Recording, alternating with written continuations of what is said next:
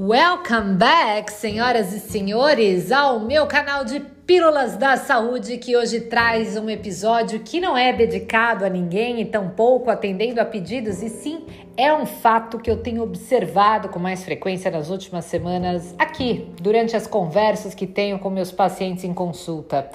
Eu tenho recebido pacientes que referem para mim que têm optado hoje mais por buscar prazer na forma de alimento. Isso quer dizer que meus pacientes estão mais tendenciosos à jacada sim.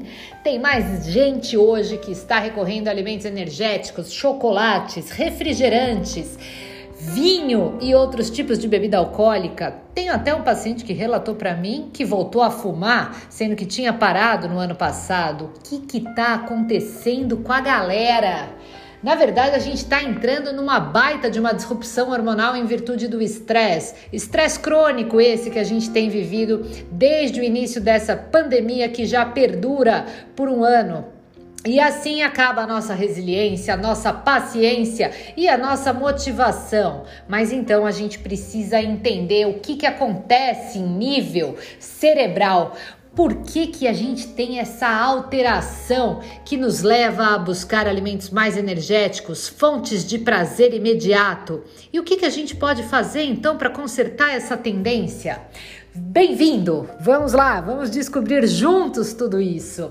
Bom, o que eu quero deixar bem claro para vocês é que quando a gente produz cortisol, a gente vai ter um receptor desse cortisol lá no nosso neurônio. E esse receptor de cortisol vai levar esse cortisol lá para dentro da mitocôndria para produzir ATP lá na cachola, lá no neurônio. E aí o cérebro, na verdade, ele precisa dessa energia para resolver o problema. Só que quanto mais energia, ou seja, ATP, eu produzo no meu neurônio, eu também produzo mais radicais livres. E aí existe um dado muito interessante. A capacidade antioxidante dos nossos neurônios é absolutamente inferior em relação a qualquer outro tipo de célula do nosso corpo. Isso porque os neurônios são células muito específicas e aí é muito fácil a gente entrar em estresse oxidativo neuronal. E é por isso que hoje a gente estuda fadiga crônica com disfunção mitocondrial e é por isso que isso tudo tem a ver com o tal brain fog ou névoa mental em situações de estresse. Então, quanto mais radical livre eu produzo, mais inflamado eu estou.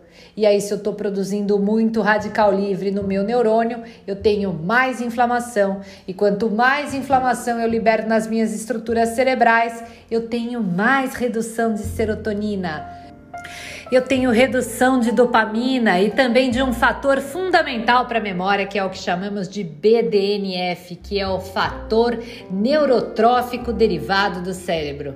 Então, sendo um indivíduo estressado, eu já começo a ter uma disruptura na produção dos meus neurotransmissores de prazer. Leia-se serotonina e dopamina. Então, esses estímulos inflamatórios fazem o que a gente chama de um drive metabólico de aminoácidos. Sabe o que acontece? O triptofano, que é um aminoácido que a gente consome pela alimentação em situação normal, ele é um precursor da serotonina, que é o nosso neurotransmissor do prazer. A serotonina, por sua vez, vai produzir melatonina. Só que quando a gente tem estímulos inflamatórios, a gente vai ter uma alta produção de radical livre, como eu já disse. E a gente sabe que essa inflamação proveniente do excesso de radical livre caminha tudo junto ali. E aí a gente vai ter uma enzima no nosso intestino que vai pegar esse triptofano e vai produzir um substrato que a gente chama de ácido quinolínico. Ele é neurotóxico. Então, esse triptofano que tinha que estar tá lá produzindo serotonina, então, quanto mais estressado eu tô, mais inflamado é você, mais radicais livres eu produzo, aí também maior a degradação desse triptofano e eu não estou fabricando a serotonina. Ou seja, esse triptofano que tinha que estar tá lá fazendo serotonina, ele vai para o lado errado. E aí eu começo a ter uma diminuição da disponibilidade de, desses hormônios do prazer. E isso vai afetar diretamente também a minha condição de sono. Isso afeta diretamente a minha composição corporal. E aí, quando a gente fala em dopamina, basicamente a gente fala de coordenação, de motivação, de libido e também dos centros de gratificação e recompensa. Quando a gente tem esses insultos inflamatórios, então eu vou ter uma disruptura do meu sistema de gratificação e recompensa. E aí o estresse, quando ele é um estresse agudo, a minha dopamina até vai lá para cima. Então eu tenho uma maior atividade dopaminérgica. A minha adrenalina também vai lá para cima. Isso pode ser bom para a gente ter resolutividade dos nossos problemas. Só que quando esse estresse vira crônico, você vai reduzindo esses neurotransmissores. E aí vem a depressão, vem a anedonia, que é aquela ausência absoluta de prazer, vem a desmotivação, a dificuldade de focar. É isso que gera uma disruptura do nosso sistema de gratificação e recompensa. Então você tá lá, super estressado, é óbvio que você não vai querer se recompensar com um bowl de brócolis. Você vai querer mesmo é um junk food. E aí, a gente sabe que esse mesmo estresse também modifica a nossa serotonina. Então eu vou reduzindo com isso a minha percepção de saciedade. Porque quando a gente fala em serotonina, a gente fala de bem-estar, de saciedade, de controle de impulsos, a gente tem mais racionalidade. E aí a serotonina ela vai atuar como um neurotransmissor que inibe o nosso apetite.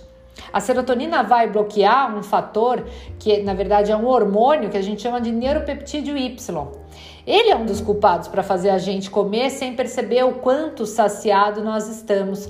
E esse neuropeptídeo Y, muitas vezes, ele gera uma resposta compulsiva e a serotonina bloqueia ele.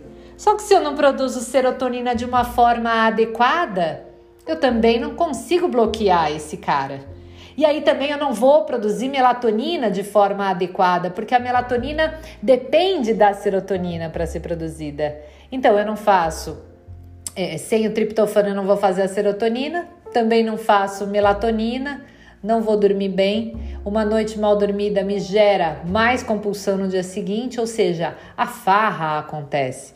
Então, se eu sou hoje uma pessoa estressada, eu tenho mais tendência a ser inflamado, compulsivo, me recompensar constantemente. E aí, coitado, meu tecido adiposo ele vai sofrendo de todos os lados, né? Pela própria sinalização obesogênica, né? Que se inicia até pela própria hipertrofia desse tecido adiposo, que é super inflamatório, como também pela alteração dos meus neurotransmissores que vão afetar diretamente meu comportamento alimentar.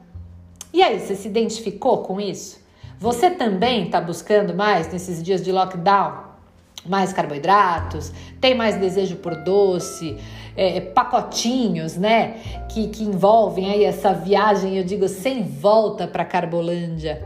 Pois é, o duro é que muitas vezes esse tipo de alimento ele passa a ser como se fosse uma automedicação, sabe?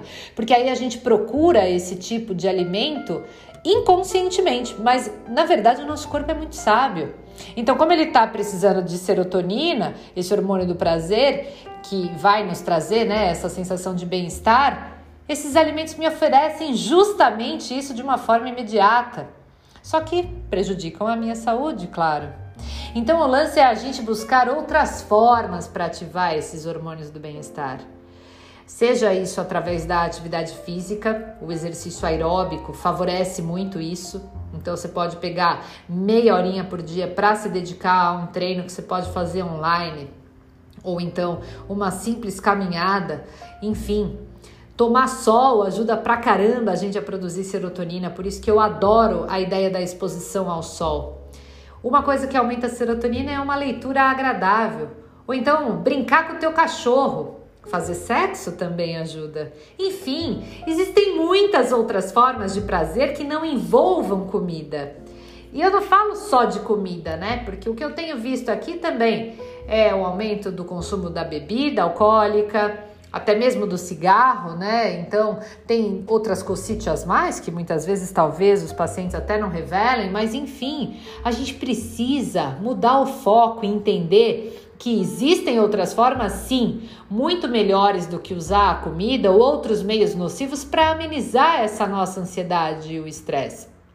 Então, eu vou tentar dar algumas dicas aqui de nutrientes que eu considero essenciais para esse suporte emocional. Então, os nutrientes, né, eles vão afetar diretamente a estrutura e a função lá do nosso cérebro. Então, eles vão favorecer até a síntese desses neurotransmissores do bem-estar. Então, pensando aí em saúde mental hoje, o primeiro que me vem à mente já é de cara o magnésio.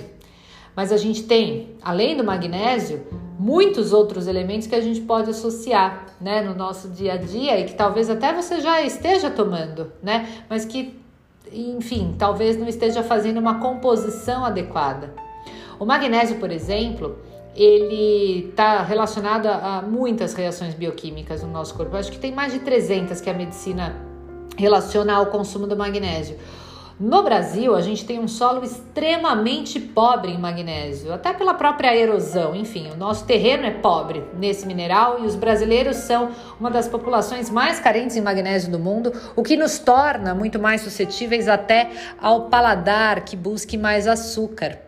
Então, é, é, 68% das pessoas que estão com baixa de magnésio, elas vão ter muito mais tendência, inclusive, à ansiedade e depressão. Então, a gente pode incluir fontes de magnésio na nossa dieta a partir do consumo das folhas verdes, né? Então, a selga, a espinafre, as algas também são muito ricas, a couve é muito rica, a banana também ajuda bastante. Eu adoro a semente de abóbora, acho uma opção prática para a gente até jogar numa salada ou comer isso é, temperadinho. Até a gente estoura ela na, na frigideira como se fosse uma pipoquinha, porque ela libera mais seus óleos essenciais. Também posso usar os abacates, as nozes e o próprio chocolate amargo como boas fontes de magnésio no meu dia a dia. E aí, falando em magnésio, me lembro da vitamina D, porque a vitamina D é hoje considerada um pré-hormônio, né? Até pela sua importância em termos de prevenção, do tratamento de doenças, né? E ela está muito relacionada em quesito de estresse e ansiedade. Né? Então, existem diversos estudos que relacionam a baixa de vitamina D à depressão, inclusive, e aí a maior parte dos adultos hoje, infelizmente, possui níveis plasmáticos insuficientes, né? Então, a maior parte de nós hoje, né, tá muito tempo é, em ambientes fechados, né, é, e cobertos, e a gente não se expõe à luz do sol como deveríamos então a gente tende a ser mais ansioso, a ter mais sintomas da depressão. Então, se for necessário, é necessário, é, digo, suplementar, né? Então, se você tiver níveis baixos, é, considere a suplementação de vitamina D, até mesmo porque ela entra muito aí com o seu papel imunológico também. E aí, falando em cérebro, em saúde cerebral, eu penso também no ômega 3, porque eu acho que o, o, nosso cérebro, né, ele, ele é um dos órgãos que tem um maior nível de gordura, de lipídios, né? Então, a gente depende muito do ômega 3 e a deficiência dele está muito relacionada também a transtorno mental, a depressão.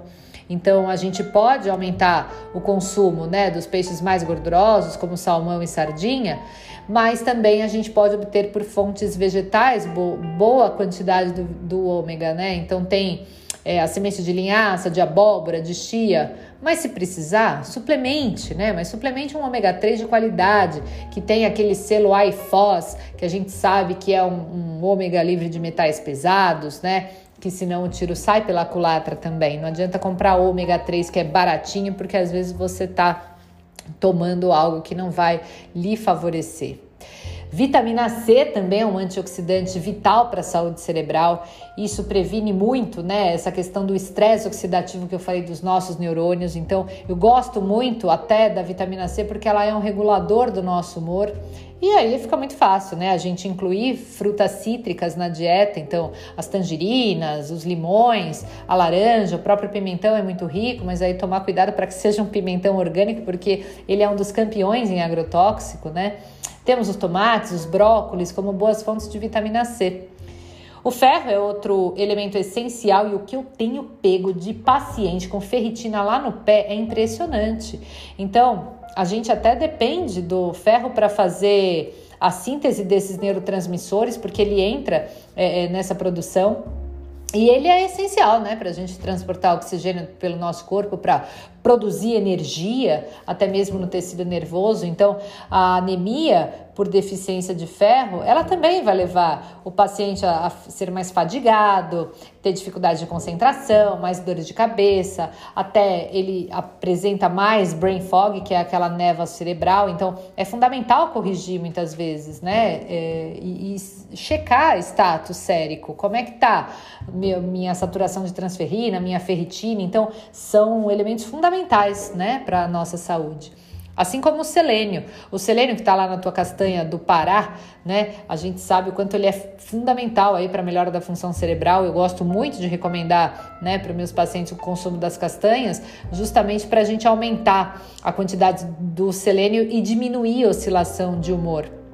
Até muitos pacientes que são ansiosos se beneficiam demais disso, né? Porque muitas vezes isso até tem alguma relação com a tireoide. E aí lembremos né, da função do selênio para a glândula tireoide, né? Ele é fundamental para que essa glândula consiga produzir aí os seus hormônios da forma ativa. E aí um simples consumo de duas unidades de castanha do Pará eu reconheço como sendo aí a melhor fonte de selênio da, da nossa alimentação, né? Além disso, claro, você sempre pode utilizar é, ervas, né?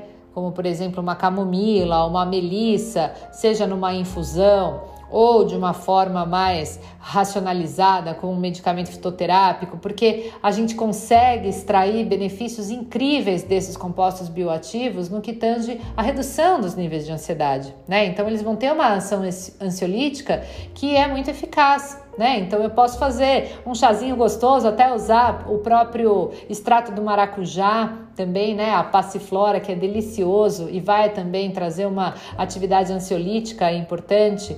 Então tem uma outra linha terapêutica que eu gosto muito, inclusive até gravei um podcast aqui especial a respeito né, dos cogumelos como sendo importantes adaptógenos. Eu uso muitos adaptógenos, a exemplo do, do ginseng, da rodiola, dependendo da situação em que meu paciente se encontra, até uma mucuna pruriens para aumentar a dopamina, enfim, depende de cada caso, né? Por isso que é sempre tão importante a gente ter o auxílio de um profissional que nos assista para que ele entenda em que fase a gente se encontra e module tudo isso de modo que a gente minimize esses sintomas que muitas vezes afetam não só o nosso lado emocional, como também até a própria condição estética, né? O, o ganho de peso muitas vezes ele se dá em virtude disso, a boquinha fica nervosa querendo mastigar, né? E na verdade o que está faltando aí é a produção adequada de neurotransmissores do prazer. Então, para a gente ter uma melhora clínica geral,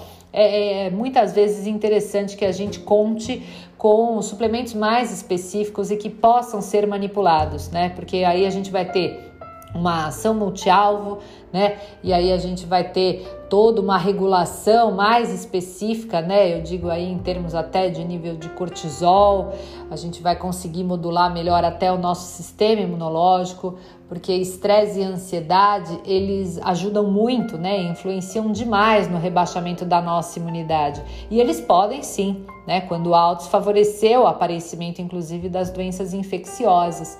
E aí, em meio a uma pandemia, não é nada bacana, né? Não só Estar estressado pode baixar a tua imunidade, como o próprio junk food também, porque aí você está alimentando uma flora intestinal do mal, né? E isso tudo vai representar e repercutir na tua saúde metabólica. Então fica aqui a minha dica para você buscar ajuda se você se identificou com, com esse episódio aqui. Vai atrás lá do teu nutricionista ou a, a, faça de repente, né?